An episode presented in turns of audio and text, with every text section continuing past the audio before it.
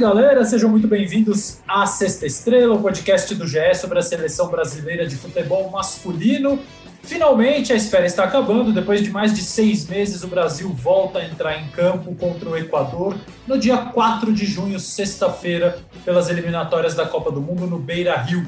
Eu sou Alexandre Losetti, estou com Bruno Cassucci, setorista da seleção do GE, e Martim Fernandes, nosso repórter, comentarista, apresentador e faz tudo no GE, na Globo, no Sport TV. Martim, que nos deixou, está no Rio de Janeiro, nos deixou aqui em São Paulo, mas continuamos azucrinando a vida de Martim para que ele nos conte tudo que está acontecendo na Comembol, na FIFA, a Copa América, como eu imagino, vocês já devem saber, que seria sediada na Colômbia e na Argentina, será sediada agora no Brasil. Existe até um meme na internet que a Copa América é, saiu da Colômbia por causa dos protestos sociais, saiu da Argentina por causa do surto de Covid. Então ela encontrou um país que unia o surto de Covid aos protestos sociais, o Brasil, e acabou é, se alojando no Brasil numa movimentação que aconteceu repentinamente e teve como, como artífices é, três homens, três figuras principais: o presidente da República, Jair Bolsonaro, o presidente da Comembol, Alejandro Domingues, e o presidente da CBF, Rogério Caboclo.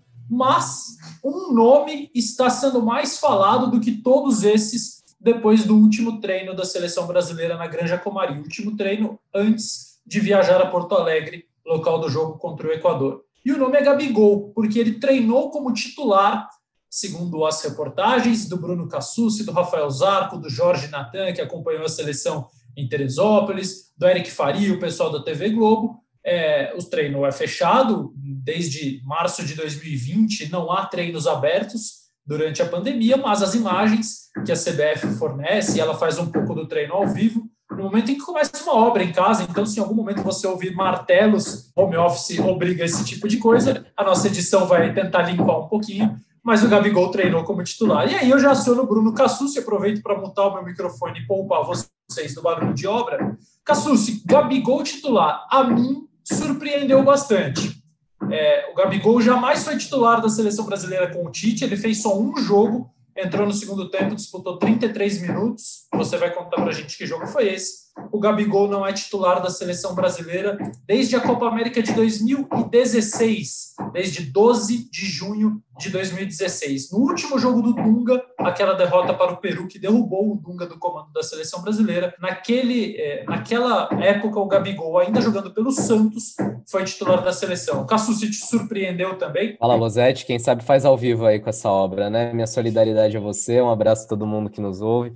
É, me surpreendeu sim, nem tanto pela, pela saída do Firmino, que foi titular em todos os jogos dessa eliminatória, mas vinha no momento de baixa é, pelo Liverpool, mas sobretudo pela entrada do Gabigol, né? Ela ainda não está confirmada 100%, é importante a gente falar, porque não foi a única, a única opção testada pelo Tite. É, vamos até detalhar como que foi o treino dessa quarta-feira. É, a imprensa, mais uma vez, acompanhou online, né? A gente lembra que não temos acesso à Granja Comari.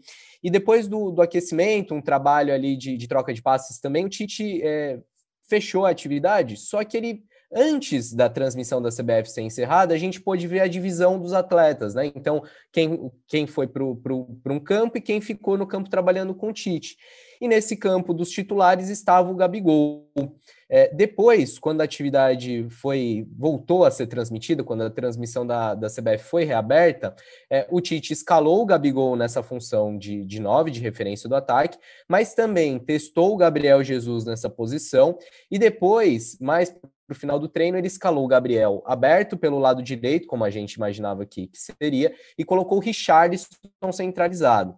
É, porém, como o Gabigol começou como referência, teve uma conversa com o Tite, ele e o Jesus tiveram um bate-papo com o Tite antes do treino, a gente entende que, que, é grande a chance dele começar o jogo de sexta-feira como titular.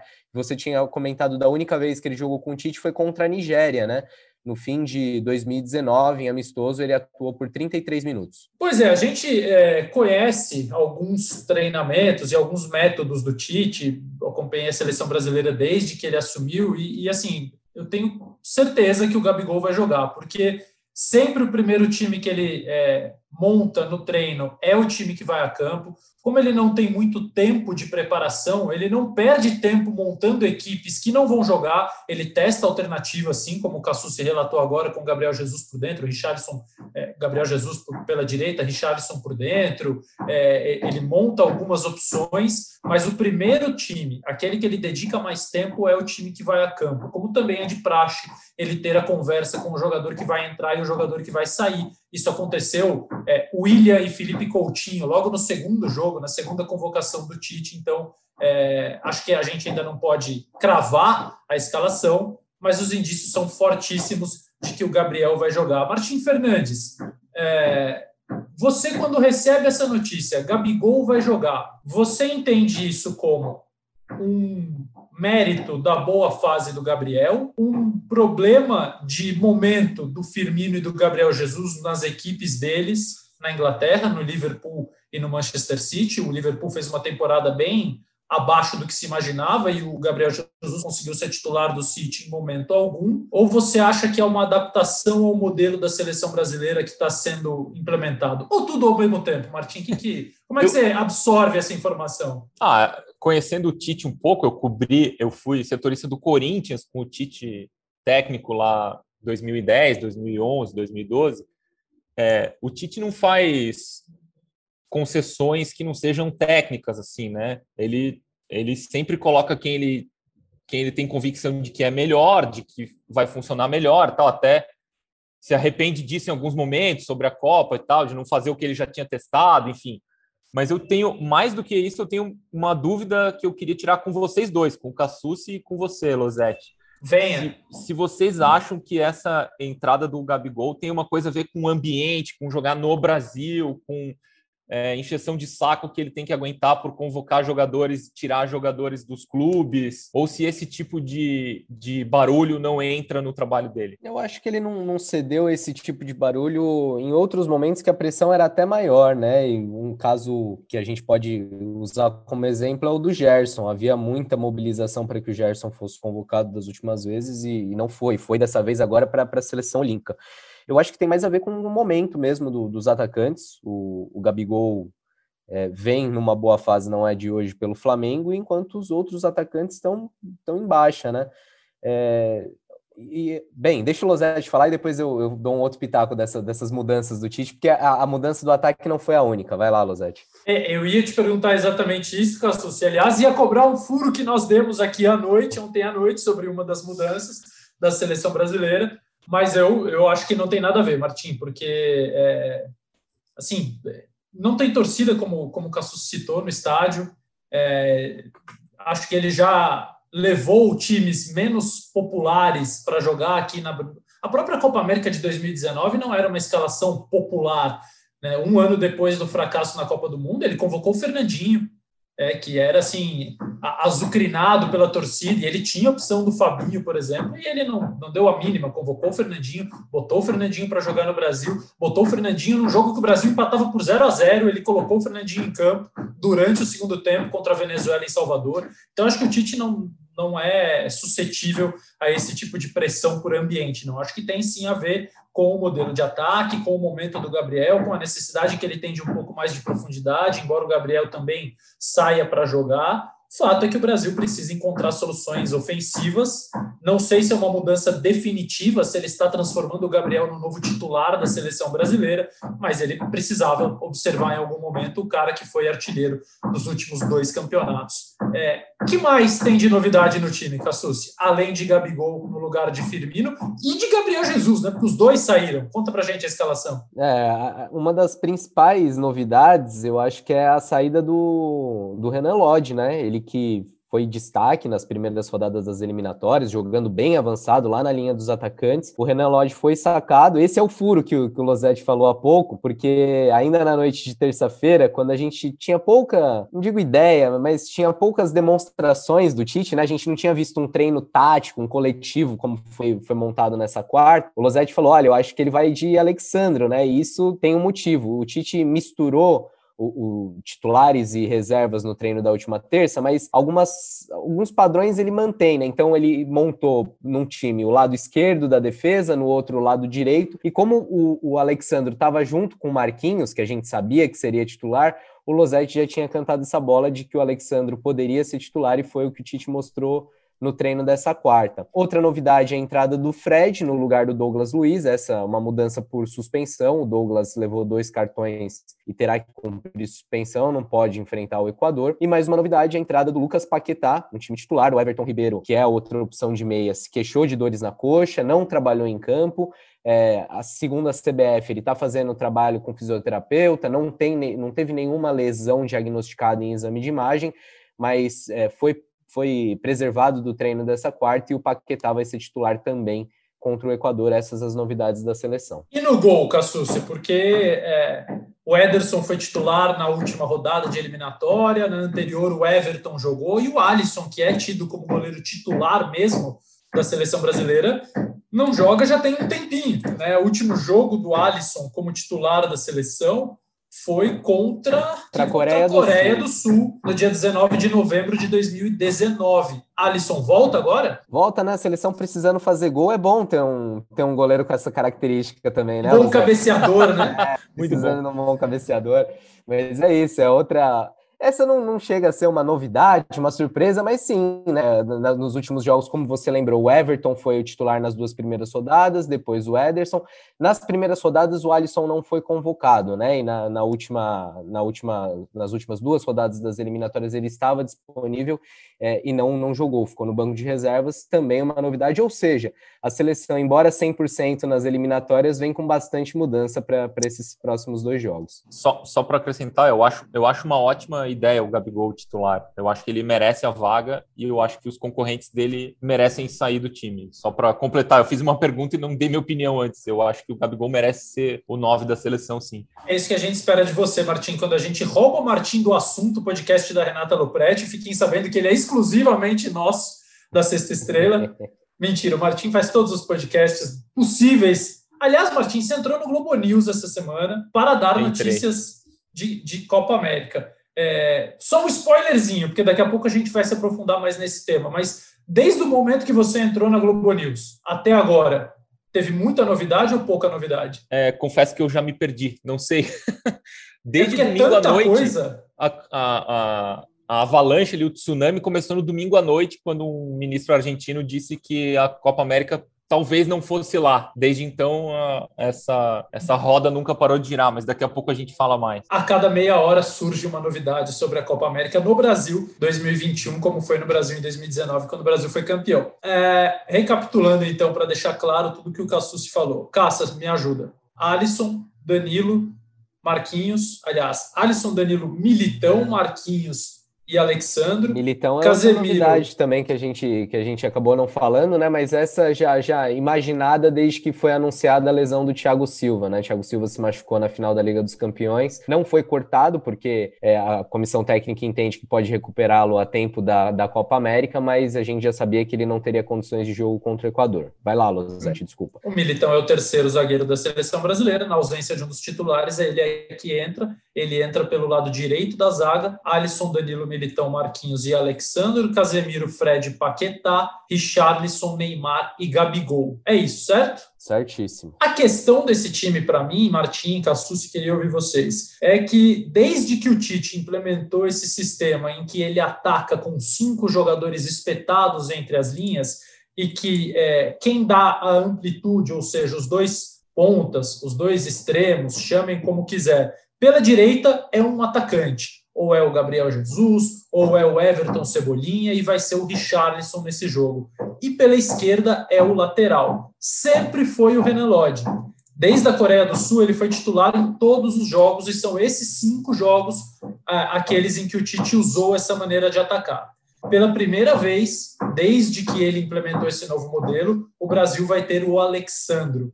É possível, na opinião de vocês, atacar da mesma forma tendo o Alexandro no lugar do Renan Lodge, e a gente viu que o Lodge foi, se não a principal, uma das principais alternativas ofensivas da seleção brasileira nesses jogos em que ele atuou. Não são jogadores muito diferentes e não inviabiliza, na opinião de vocês, a manutenção desse modelo?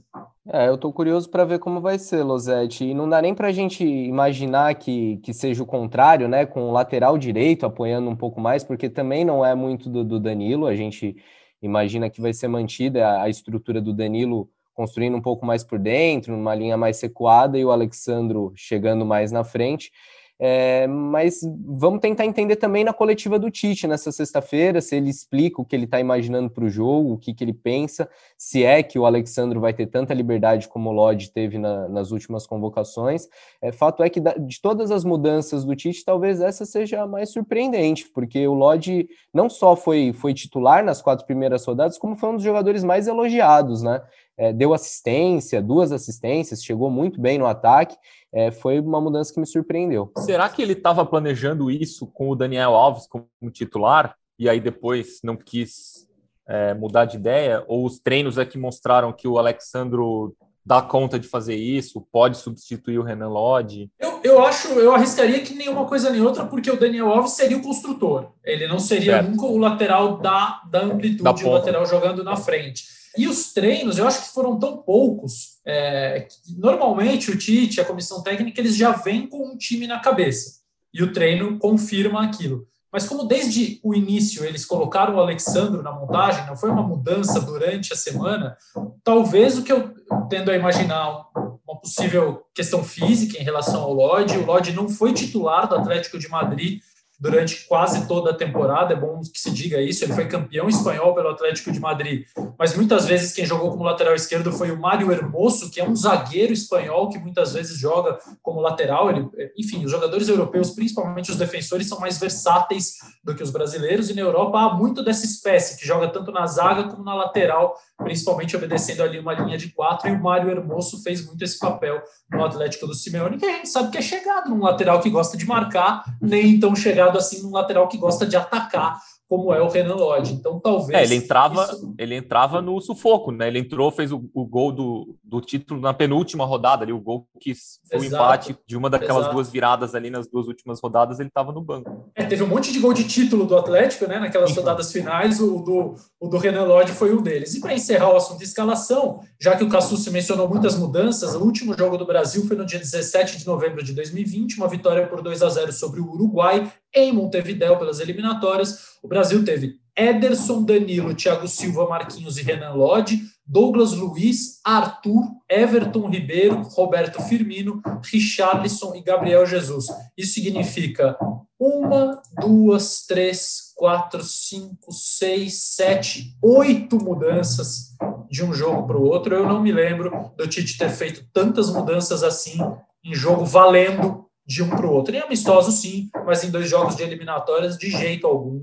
É, claro que o hiato de seis meses, ocasionado pela pandemia, era para esse jogo ter sido em março, claro que isso interfere, mas mesmo assim, é, e também tem outras razões, né? O Neymar estava machucado, agora não está, jogadores que estavam suspensos agora estão à disposição, jogadores que antes jogarem agora estão machucados, mas é, é um número de mudanças bastante considerável. E já que eu dei uma escalação, é, achei curioso a questão do Gabigol não ser titular da seleção desde o dia 12 de junho de 2016. Então vamos lá. Curiosidades: aquele time teve Alisson, Daniel Alves, Miranda, Gil e Felipe Luiz, Elias, Renato Augusto, Lucas Lima, Felipe Coutinho, William e Gabriel Barbosa.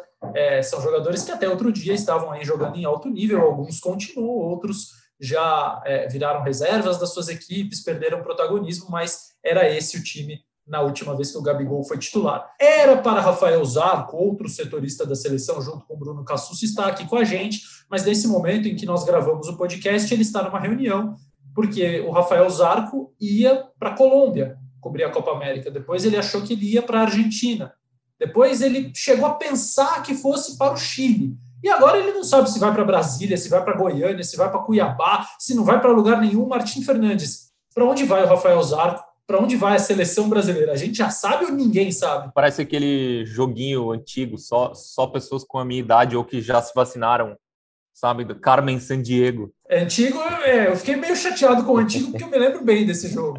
Gosto. Cara, a Copa América virou um, um problema, virou um, virou um problemaço. Essa Copa América ela nasceu com um problema, né? Ela, a, a Comebol inventou essa Copa América, esse formato de Copa América com dois é, dois países convidados, que seriam Austrália e Catar. Esses dois convidados caíram quando a pandemia empurrou a Copa América, que originalmente era de 2020, para 2021. Essa Copa América tinha originalmente o, o, o, mérito de ser a primeira em que a Comebol ia empatar com a UEFA, ia é, colocar as duas as suas competições continentais seleções paralelamente. Então, a Copa América sempre ia ser entre, sempre vai ser agora, né? De quatro em quatro anos, sempre no ano par entre as Copas do Mundo. Então, para acabar com aquela sensação ruim que todo mundo tem de que todo ano tem Copa América, não é verdade? E a partir de agora isso ia ficar mais claro para todo mundo. Então, primeiro caíram os dois convidados.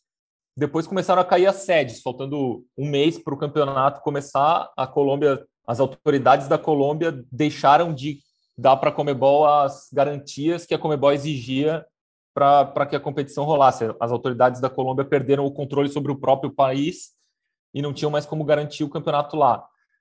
Sobrou a Argentina. No começo, é, parecia viável fazer todo o torneio na Argentina. E aí, a Comebol também, para além de seus defeitos, dá muito azar, né? Que é não, conseguiu fazer uma a final da Copa Libertadores no Chile porque o Chile, o país mais estável da região, entrou em colapso é, não conseguiu fazer um jogo em Madrid, em Buenos Aires, a final da Libertadores, porque a torcida de um time tentou matar o outro time.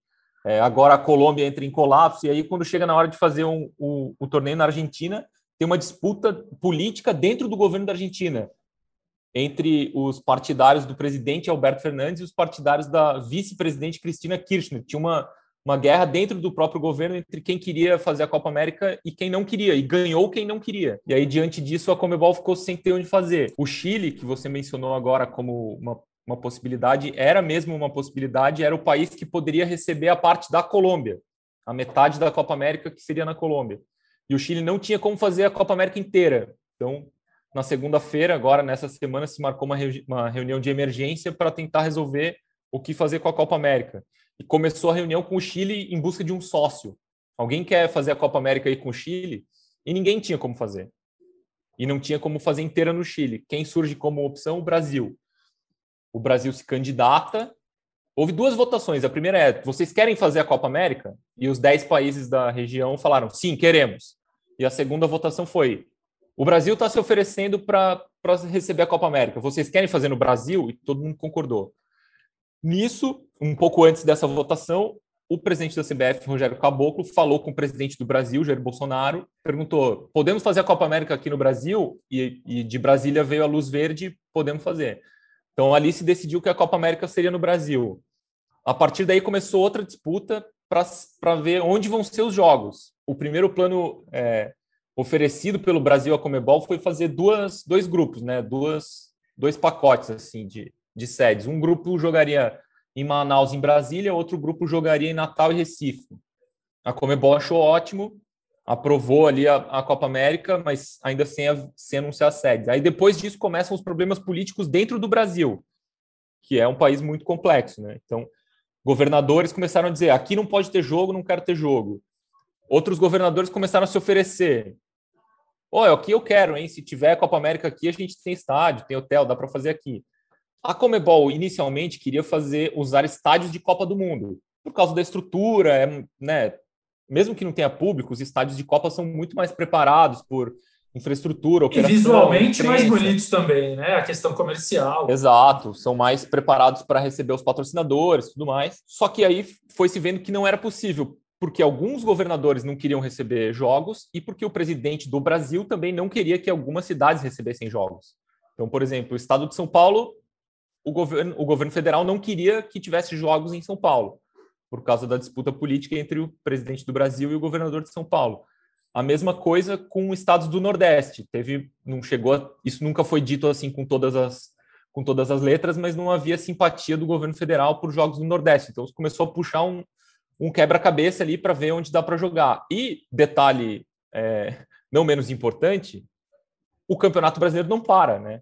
O Brasil seu calendário exótico, as competições de clubes não param. Então, pode ter jogo em Porto Alegre? Não pode. O Grêmio e o Inter estão jogando lá. Pode ter jogo é, em Belo Horizonte? Não pode. O América e o Atlético Mineiro estão jogando lá.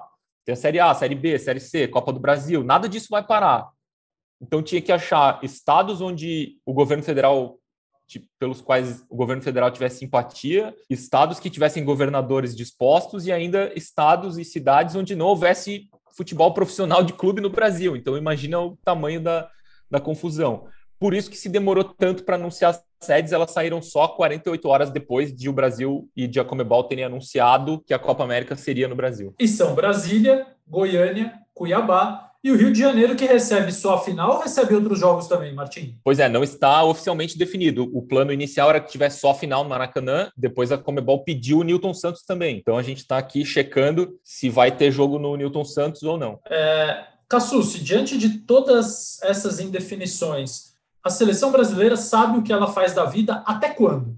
Assim, é, tem jogo dia 4 contra o Equador, tem jogo dia 8 contra o Paraguai. Conta pra gente qual é a programação da seleção até o dia em que ela sabe o que fazer, porque é, eu sei também que a, assim, o pessoal que cuida do futebol da seleção brasileira está meio sem saber para onde ir a partir do dia 9 de junho. É o que a gente está todo dia tentando descobrir também, se vai vacinar também, que é outra questão que está em aberto, né? Porque é, foi dito que uma das condições para a realização da Copa América é que todas as seleções fossem vacinadas. É, uma, havia uma discussão se o Brasil se vacinaria, se a seleção brasileira se vacinaria no Paraguai, na sede da Comebol. É, agora, o, a informação de momento que a gente tem é que a seleção tenta negociar uma flexibilização no, no plano nacional de imunização para que as vacinas sejam aplicadas no Brasil. É, outra, outra pendência era para onde a seleção iria, onde a seleção treinaria, com a Copa América América sendo realizada no exterior. A programação previa treinos em São Paulo, no CT do São Paulo, mas agora,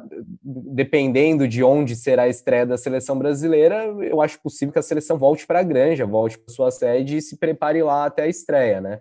É, fato é que a gente grava no dia 2, o Brasil estreia no dia 14 e até agora a gente não, não tem muitas definições. Tem mais dúvidas do que respostas. É até curioso, porque eu conversava com algumas pessoas da seleção brasileira e elas diziam o seguinte: é, o plano inicial era jogar no Beira Rio dia 4, sexta-feira, depois é, ir para o Paraguai para o jogo de Assunção no dia 8, voltar para São Paulo fazer esses treinos em São Paulo até viajar para a Colômbia ou viajar para a Argentina. E eles diziam assim: olha, a Comebol fala para a gente que nós temos que estar é, no local do jogo três dias antes. Ou seja, dia 11 de junho nós temos que estar na cidade do jogo.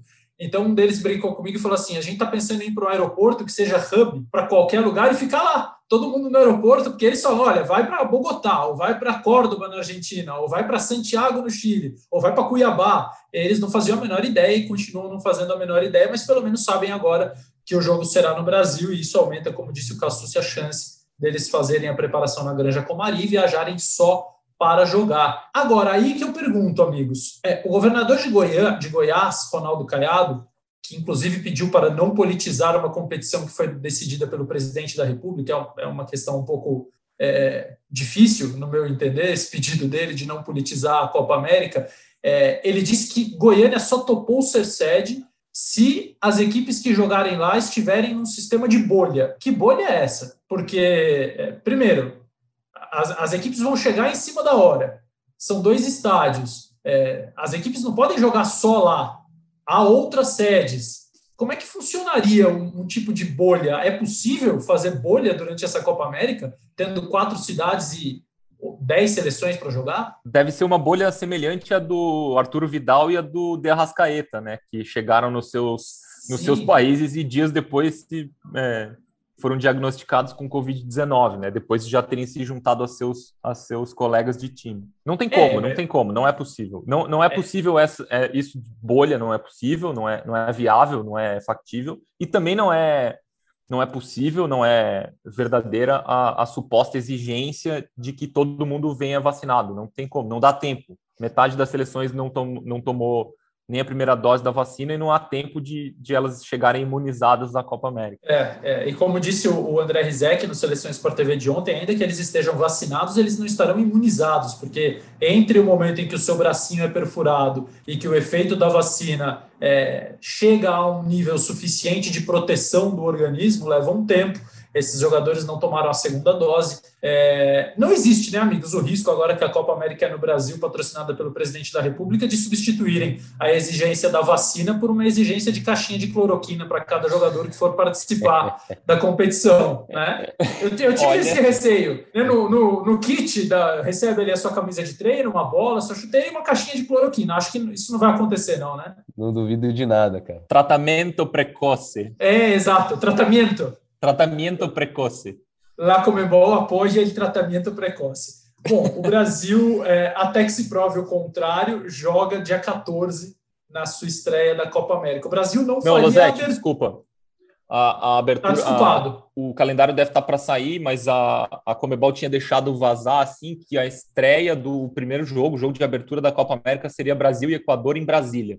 Isso não foi. Ah, joga, dia, joga dia 13, né? Dia 13, sim. Isso, eu falei, eu falei, é, eu falei 14 agora. O que eu ia dizer era o seguinte: até que se prova o contrário, o Brasil joga dia 13 na abertura da Copa América. Ah, desculpa, não, desculpa. É, não, não, porque não seria a abertura, né? O Brasil não faria a abertura da Copa América, porque ela seria sediada na Colômbia e na Argentina. É justamente isso que eu ia perguntar para vocês, e você já respondeu, se o calendário sofreria algum tipo de ajuste em razão da Copa América ser agora aqui no Brasil. Então, vai, é, vai deve, deveremos ter dois Brasil e Equador em 10 dias, é isso? É isso. É. Pelas dia 4 pela eliminatória e, dia 13. Cassucci, para a gente terminar, o Brasil chega à Copa América ou chega à eliminatória nesse momento tendo feito 26 jogos nesse ciclo, depois de Copa do Mundo. As seleções que vão disputar a Eurocopa não tem muito mais jogos do que isso. A Euro vai começar com cada seleção tendo feito entre 27, 28, 29 jogos. A maioria está nessa faixa. O que muda muito é isso. O Brasil tem que enfrentar o Equador duas vezes praticamente consecutivas, como enfrentou o Peru três vezes em três meses em 2019, Copa América e amistoso. É, essa é uma preocupação que não sai da cabeça da comissão técnica, né? A, a, o excesso de confrontos contra as seleções da América do Sul e a impossibilidade de enfrentar seleções europeias. Quanto você acha que isso pode impactar nessa preparação? Eu acho que pode impactar bastante. Já era uma preocupação do Tite lá atrás e isso ficou ainda mais grave depois é, da pandemia, que fez com que, que o calendário apertasse ainda mais, né? A seleção tivesse menos tempo para amistosos e também por conta da Liga das Nações, algo que a gente já até falou aqui no podcast. Eu estava fazendo uma projeção aqui e é, é bem provável que a seleção brasileira chegue na Copa do Mundo tendo feito 70% dos seus jogos contra equipes sul-americanas, só 30% é, dos jogos contra equipes de outros continentes. É um número elevado, é um que, que atrapalha a seleção no sentido de não prepará-la para diferentes tipos de jogo, diferentes adversários, né, características é, de adversários diferentes. Ao, ao, que tudo indica, não vai ter, não vai ter como corrigir isso, já que é, tem Copa América, tem eliminatórias e o calendário até a Copa do Mundo no fim do ano que vem vai ser bem apertado. Pois é, a seleção brasileira que estrearia na Copa América é, contra a Venezuela. O Martim agora nos conta que a possibilidade de fazer essa estreia contra o Equador, no jogo que seria a abertura da Copa América hoje é maior. O Brasil está no grupo A, junto com Colômbia, Equador, Peru e Venezuela. O Brasil fará quatro jogos pelo menos. Acho que todos é, acreditamos e temos convicção de que o Brasil avança às quartas de final, até porque nós estamos num sensacional torneio que de cinco seleções de cada grupo, quatro avançam. Então, é, eu que sou totalmente contrário ao uso da palavra vexame no futebol, porque eu acho que vexame, especialmente no Brasil, tem muitos outros muitas outras atribuições para a palavra, mas seria um semi-vexame, né? Se o Brasil é, não ficasse entre as quatro primeiras colocadas do seu grupo de cinco, com Colômbia, Equador, Peru e Venezuela. O outro grupo B tem Argentina, Bolívia, Chile, Paraguai e Uruguai. O Brasil, é, se chegar às quartas de final e vencer o jogo das quartas de final, fará sete jogos, os quatro da primeira fase, mais quartas, mais semi e final, ou decisão de terceiro e quarto. De todo modo, para um técnico que não conseguiu praticamente colocar o seu time para jogar, a Copa América, ainda que disputada dessa maneira, totalmente atropelada e cheia de polêmicas e cheia de incertezas, num país que ainda sofre com um surto de Covid e que tem uma terceira onda sendo anunciada por especialistas, por infectologistas, por médicos e, e alertando a todos de que isso pode acontecer em breve. Pensando no aspecto esportivo da coisa, para o Tite é importante que a Copa América aconteça. Tenho certeza que ele gostaria que fosse num cenário diferente desse, mas é, pensando em Copa do Mundo, ele vai ter a oportunidade de ver a seleção jogar finalmente. É, ela que fez só quatro jogos desde novembro de 2019, dois é, em outubro do ano passado, dois em novembro, são quatro vitórias pelas eliminatórias 100% até aqui, e ela vai contra Equador e Paraguai. Bruno e Martim, meus caros, considerações finais, algo que não falamos sobre essa epopeia brasileira e Copa América? Um destaque, acho que a gente pode dar é que desde que é, criou-se essa celeuma aí de onde vai ser a Copa América, a Copa América no Brasil, é, a seleção se fechou, nenhum jogador deu entrevista, e aí eu acho que, que tá certo, né? Porque no dia em que foi feito o anúncio de que a Copa América seria no Brasil, Fred e Lucas Paquetá dariam entrevista. Que, que com todo respeito, não, não é demérito aos jogadores, mas não são eles, né, que tem que falar sobre isso. Então, por conta disso, a gente não ouviu nenhum jogador nesses dias, é, mas ouviremos o Tite na véspera da partida. Tem muita coisa para falar com o Tite sobre o time, sobre Copa América. Você vê tudo aqui no GE. Globo. Martim, antes, tem outra. antes das suas considerações finais, emenda essa resposta, por favor. O Rogério Caboclo não vai falar antes do Tite eu acho isso uma covardia sem tamanho do presidente. E ele deu, deu uma entrevista, né? Fez um pronunciamento, na verdade, né? Mas fez um falou, pronunciamento é, para anunciar patrocínio ao futebol feminino, uma boa ação, né?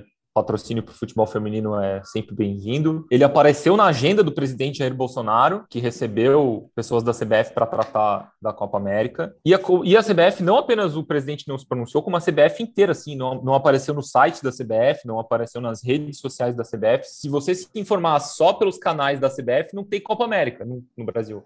Aí é. que a CBF diz, não, é um, é um torneio da Comebol, é um, é, o que a gente fez foi facilitar a comunicação entre o governo federal e a Comebol. Pô. É, eu também tenho vergonha de algumas coisas que eu faço, mas ainda assim eu assumo as consequências, né? Então é, é lamentável que o presidente da CBF permita. Eu gostaria muito e quero saber a opinião do Tite sobre isso, quero saber a opinião dos jogadores. Acho que a seleção brasileira falha demais na questão de de pertencimento à sociedade brasileira, desde que a seleção está treinando no Brasil, já houve episódios é, que ele, em que vários jogadores e, e, vários membros da seleção poderiam ter se manifestado. A gente viu racismo policial em Goiás, é, a gente viu policial atirando em, em, no rosto de, de cidadão é, que perdeu o olho por causa de um tiro de um policial. Então, assim, é, o jogador brasileiro, nesse caso, para mim, ele é uma decepção completa. Ele não se envolve, parece um, uma coisa completamente à parte. Eu fico esperando que o Lewis Hamilton se solidarize com o povo brasileiro, como já fez outras vezes, mas não espero isso do Neymar, do Thiago Silva, do próprio Tite. Enfim, acho que o Brasil poderia ser muito mais engajado do que é nesse aspecto. Esse é um ponto. Outro ponto é o Rogério Caboclo permitir que o Tite ou os jogadores sejam os primeiros a falar sobre a decisão de sediar a Copa América aqui. Aí me parece uma atitude, é, falta dignidade é, nesse caso. Assim, era obrigação do presidente assumir a frente, preservar, proteger o seu treinador, proteger os seus jogadores. Mas, enfim, chega à conclusão que estamos pedindo muito, né, Martim? A CBF toma as decisões e não quer assumir publicamente as decisões que toma. Não é, não é uma boa, não é uma boa maneira de agir. Isso vem num momento, a Copa América vem num momento delicado para a CBF que ficou exposto de novo, né, à presença do Marco Paulo Del Nero, ex-presidente da CBF, banido de todas as atividades relacionadas ao futebol, portanto proibido de, de participar das decisões do futebol brasileiro e ficou exposto por reportagens publicadas por, por colegas nossos, por concorrentes nossos, por nós mesmos, que o Marco Paulo ainda tem muita influência, participa da, das, das decisões da CBF, tem plano de saúde pago para ele, para a família dele pela CBF, e a resposta da CBF é não, a gente continua mantendo essa relação porque ele ainda recorre decorre da decisão, o que, o que né, é uma resposta estranha, porque a decisão da FIFA de Banilo diz essa decisão passa a valer imediatamente. Então, assim, a, a CBF está desrespeitando uma decisão da FIFA, por isso talvez que a CBF não queira tanta exposição. Pois é, amigos, é isso. Diante de toda essa confusão, Brasil e Equador jogam sexta-feira, nove e meia da noite, transmissão da TV Globo, transmissão do Sport TV. Bruno Cassucci está em Porto Alegre e no GE também na Globo, também no Sport TV, vai trazer todas as novidades da seleção, junto com a equipe nossa que está lá. Depois, dia 8 contra o Paraguai, mesmo horário, né, Caça? 9 e meia da noite também. Isso aí. É terça-feira que vem contra o Paraguai no dia 8. E dali para frente, só Deus sabe, mas você também saberá ouvindo Sexta Estrela, porque assim que a tabela da Copa América for divulgada, assim que os próximos passos da seleção forem definidos, a gente volta para comentar aqui, assim como para analisar o jogo do Brasil, com o Gabigol no ataque, com as novidades do Tite, com as mudanças, e o Martim Fernandes vai continuar no seu canal direto com a Comebol, com a CBF, com a FIFA com todas as autoridades deste país para nos informar o que vai acontecer com o campeonato. Valeu, amigos. Obrigado por hoje. Bom, esse podcast teve, além da participação do Martim Fernandes e do Bruno Cassucci, a edição do Bruno Palamin, do Pedro Suaide, coordenação do Rafael Barros, e a gente volta a qualquer momento, porque o Martim, antes de ir embora, já avisa que tem mais notícia chegando aí, sindicato de jogadores é, preocupado com a situação do Brasil, que vai sediar a Copa América, então não dá nem para dizer quando será a nossa, a nossa próxima edição, dá só para dizer que vai ser breve. Até lá, amigos. Abraços.